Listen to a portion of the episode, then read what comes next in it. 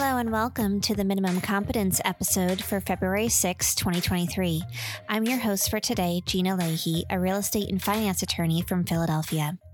Today, we'll be discussing Elon Musk's surprising dodge of liability, the FTC's objections to Meta's purchase of a VR fitness app, 3M's attempt at the Texas two-step, and Wells Fargo's gamble that allegedly cost investors at least $500 million. Let's jump in. A U.S. jury found Elon Musk and Tesla not liable for misleading investors in 2018 when Musk tweeted about having allegedly secured funding to take the electric car company private. Tesla shareholders claimed Musk misled them when he tweeted that he was considering taking the company private and had, quote, funding secured. The tweets caused Tesla's stock to soar and then fall again after it became clear the buyout would not happen. The plaintiffs had sought billions in damages, claiming Musk's tweets misled investors and violated securities regulations. The jury reached the verdict after only 2 hours of deliberations. During the trial, Musk spent nearly 9 hours on the witness stand, claiming that the tweets were truthful and that he had sufficient funding, including a verbal commitment from Saudi Arabia's sovereign wealth fund. However, he acknowledged that he lacked formal commitments. Musk's attorney argued during closing arguments that Musk made a bad word choice, but, quote, just because it's a bad tweet doesn't make it fraud. The Federal Trade Commission has lost its request for a preliminary injunction against Facebook-owned Meta Platforms' purchase of Within Unlimited, a virtual reality fitness app maker. The FTC claims that Meta was considering expanding its Beat Saber VR game with a potential partnership with Peloton until it learned that Apple was in talks to acquire Within Unlimited, which makes the VR fitness app Supernatural.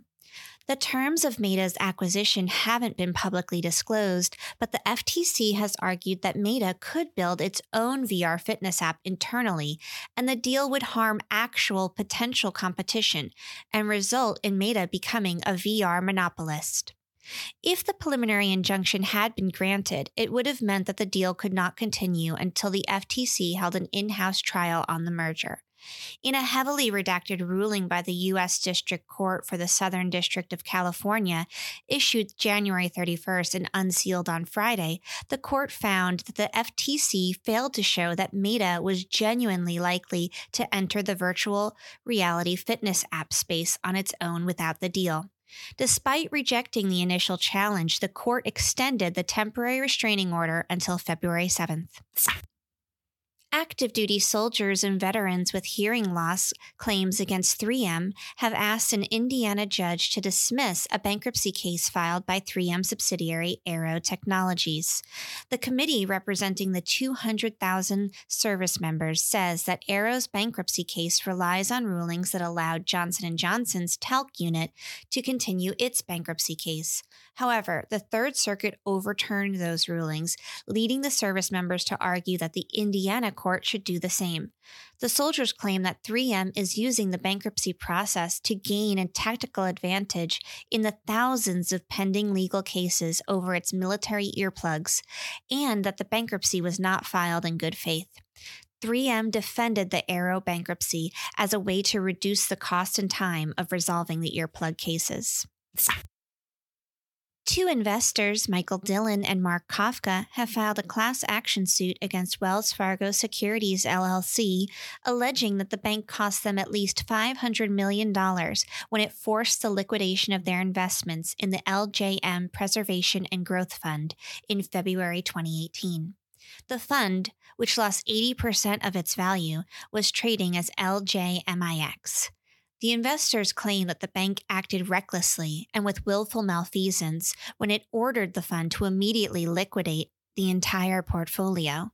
Wells Fargo had no right to do so, according to the complaint. The bank's actions resulted in the irreversible loss of $500 to $800 million to investors of the LJM Preservation and Growth Fund.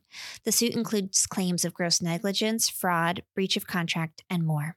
Thanks so much for listening to Minimum Competence, your daily news podcast for lawyers. If you're looking for more than Minimum Competence, links to further reading on all of the topics touched on today are in the show notes. If you have any questions or story suggestions, find us on Mastodon on the esq.social instance. We also have a link aggregator in the Fediverse at links.esq.social, where some of our stories will be sourced from, so feel free to sign up and submit there. We are especially interested in legal happenings from our listeners outside of the United States. If you have an interesting case or story, consider recording a 30-second to 2-minute clip on your phone and sending it in. We'd love to run it. Contact information is in the show notes. Minimum Competence is part of the ESQCast network of podcasts and streams on esqstream.com. Catch you back here tomorrow, and until then, revel in your minimum competence.